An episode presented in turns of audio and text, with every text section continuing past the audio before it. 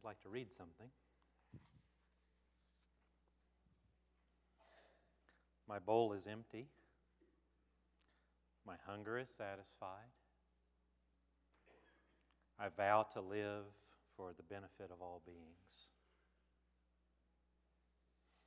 After we have eaten, we don't need to rush on to the next thing.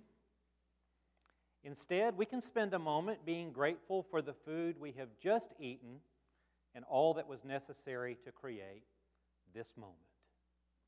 Sometimes we show our gratitude before we eat and then move on. But we are as grateful for fullness as we are for the moment before we eat. Living peacefully and happily is the best way to show our gratitude and our greatest gift for the world and the next generation. How we eat can model so much to those around us. Our children need our happiness, not our money. If we know how to live happily with each other, the children will learn it from us. This is the greatest inheritance we can hand down to our children. The meal we just received reminds us that we need real food and drink to sustain our lives. Food and drink that is beneficial, not just empty spiritual calories. Especially this week, as we make our way to the cross, once again, we see clearly that life is about more than meets the eye. We go with Jesus to the cross and drink. We drink a real cup of the new creation. Let's pray as we prepare to hear God's word today. Our Father, we drink this cup willingly, even if we are a little afraid of the things of this world. But we trust you. And we give thanks to you for the example of Jesus who goes before us. It is in Jesus' name that we approach you today and proclaim your word in this oncoming world without end. Amen. As someone who spent my teenage years in the 1980s, I wore some things that I am not proud to admit that I wore. Big neon shoelaces, overly long scarves, and that one year when we wore ties with t shirts. But I can say with complete confidence that I am delighted to admit that I never once owned or wore a pair of designer jeans. Mm, never once. After all, 1 Corinthians 10:23 proclaims, all things are permissible, but not all things are beneficial. It may be available, but then you have to ask is it really beneficial? Maybe, since this was around the time that I started taking Christianity seriously, maybe that's why I never wore designer jeans. That in poverty. Is it available? Sure. Is it beneficial? Not so much. So, for early Christianity, one of the measures of everyday behavior was not, am I allowed to do this, but rather, is it beneficial? Another way, in the same book of 1 Corinthians, another way that that's put is, does this build up? And so, as we make our way to the cross this week between Palm Sunday and Easter Sunday next week, one thing that may build up your faith is to consider that, unlike almost every other person in history, Jesus did not do any of this for personal gain. In fact, not only did he not ask people for anything in return for himself, he in fact lost his life, at least according to earthly standards. And I'm fascinated by the way John tells this story. He takes us straight from Jesus' long prayer right into Jesus' arrest. The details and all the people of John 18, 1 through 11, seem to invite us into the story in a way that asks us some questions that are bigger than our immediate experience. Questions that concern our long lives, our eternal lives, the big picture. When he had finished praying, Jesus left with his disciples and crossed the Kidron Valley. On the other side, there was an olive grove, and he and his disciples went into it. Now, Judas, who betrayed him, knew the place because Jesus had often met there with his disciples. So Judas came to the grove, guiding a detachment of soldiers and some officials from the chief priests and Pharisees.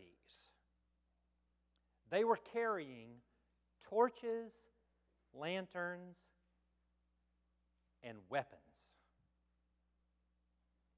Jesus, knowing all that was going to happen to him, went out and asked them, Who is it that you want? Jesus of Nazareth, they replied. I am he, Jesus said. And Judas the traitor was standing there with them. When Jesus said, I am he, they drew back and fell to the ground. Again, he asked them, Who is it you want? And they said, Jesus of Nazareth. I told you that I am he, Jesus answered. If you are looking for me, then let these men go. This happened so that the words he had spoken would be fulfilled. I have not lost one of those you gave me. Then Simon Peter, who had a sword, drew it and struck the high priest's servant, cutting off his right ear. The servant's name was Malchus. Jesus commanded Peter, Put your sword away. Shall I not drink the cup the Father has given me? John assumes that we already know the story. Even that one of Jesus' own disciples, named Judas, is the betrayer who set this story in motion.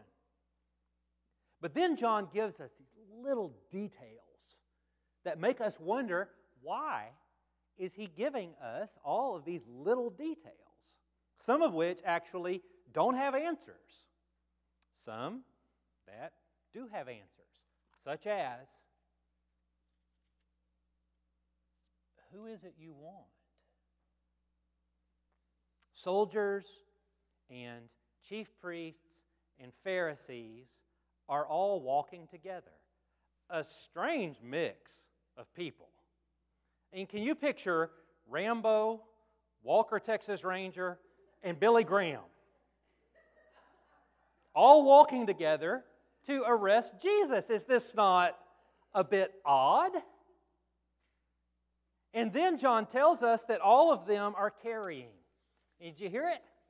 Torches and lanterns and weapons. Jesus knows what's going to happen. I mean, that may be miraculous, but it could also be because he knows the hearts of those who hate him. Jesus answers their question, and for some reason, they draw back and fall on the ground. Isn't that interesting? He even asks them the question a second time, which again, I think, is John's trying to tell us something, trying to invite us into the story. And then Peter cuts a guy's ear off, uh, which is pretty graphic. I mean, even on a Tarantino level. Peter and Malchus. Peter and Malchus, Two servants who both think they're doing the right thing, neither of which is doing the right thing. You ever thought about that? Two people on opposite sides of an issue who are both doing the wrong thing. And then Jesus tells the person on his side. Not the soldiers and chief priests and Pharisees with their weapons, mind you, but Peter on his own team. Put your sword away. We are on Jesus' team, right? In what ways is Jesus telling us today to put our swords away?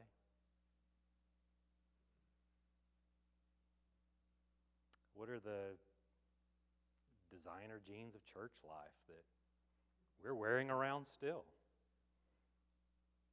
That we're going to look back on and not feel quite so attached to later on. In what ways is Jesus trying to get us to drop our approach of is it allowed into a more mature approach of is it beneficial? Does this build up? Will this draw people closer to God or will it make them feel further and further away from God? But it is Jesus' twice asked question that we really need to deal with today as Jesus ushers in the new creation in the most unlikely of ways. The new creation as a road to the cross. Not once, but twice, Jesus asks, Who is it you want? Is Jesus asking the soldiers, the chief priests, the Pharisees? See, I'm not so sure. I'm wondering if Jesus is not asking someone else. Jesus asks, Who is it you want? We live in a world too many choices, too many competing allegiances, too much confusion that leaves us feeling overwhelmed, even as we try to choose which loaf of bread is going to taste good but is also good for us. I mean, I, I stand in the bread aisle of the grocery store and I hear the echoes of 1 John 2:17.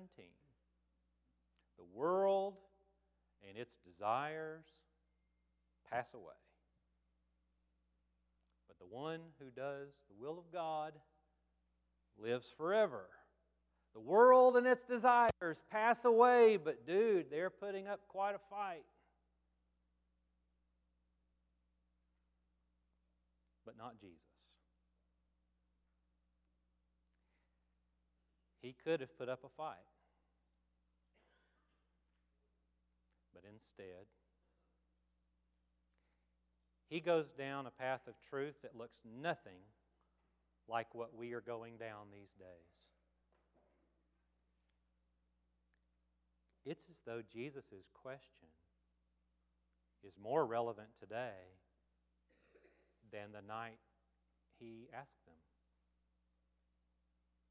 And the meaning of it has changed because we can choose from so many people to spend our time thinking about. Celebrities who post pictures to make their lives look just perfect. Politicians who promise to make everything just right for just me, and salespeople who want us to buy that one item that is finally going to satisfy all of our cravings. And so we have a choice to make on this entry day into the week that will lead us to Easter, to the cross and to the resurrection of the one true living Jesus. This Jesus who invites us to say amen, not to a sermon or a prayer, but an amen to the promise of a new creation, a world without end. Amen.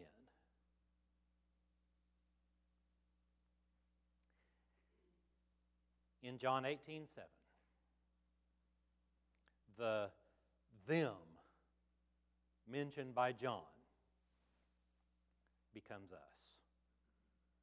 We are them. The words of John and Jesus in John 18 7. Again, he asked them, and us. Who is it you want?